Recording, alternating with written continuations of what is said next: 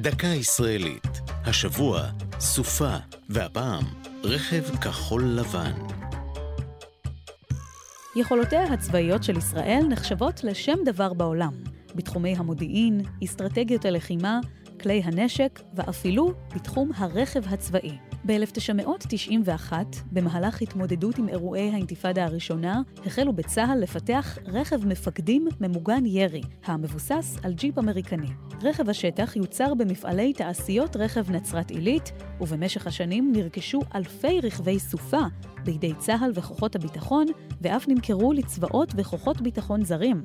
במקביל פותחה הגרסה האזרחית, המבוקשת עד היום בקרב חובבי רכבי השטח. בשנת 2001 החל צה"ל לבחון חלופות לסופה, ולבסוף הוחלט על פיתוח סופה 2. מיליוני דולרים הושקעו במיזם, אך במקביל החל צה"ל ברכישת רכבי שטח של חברת לנדרובר הבריטית. בהמשך ייצר המפעל את דגמי סופה 3 וסופה 4, אולם הביקוש הנמוך הוביל לצמצום המפעל, מאלפי עובדים למאה בלבד.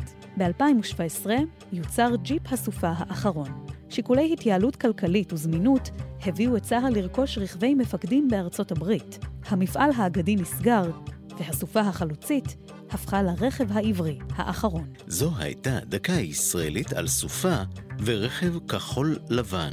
כתבה מאיה יהלום, ייעוץ אודי עציון, הפיקה ענבל וסלי.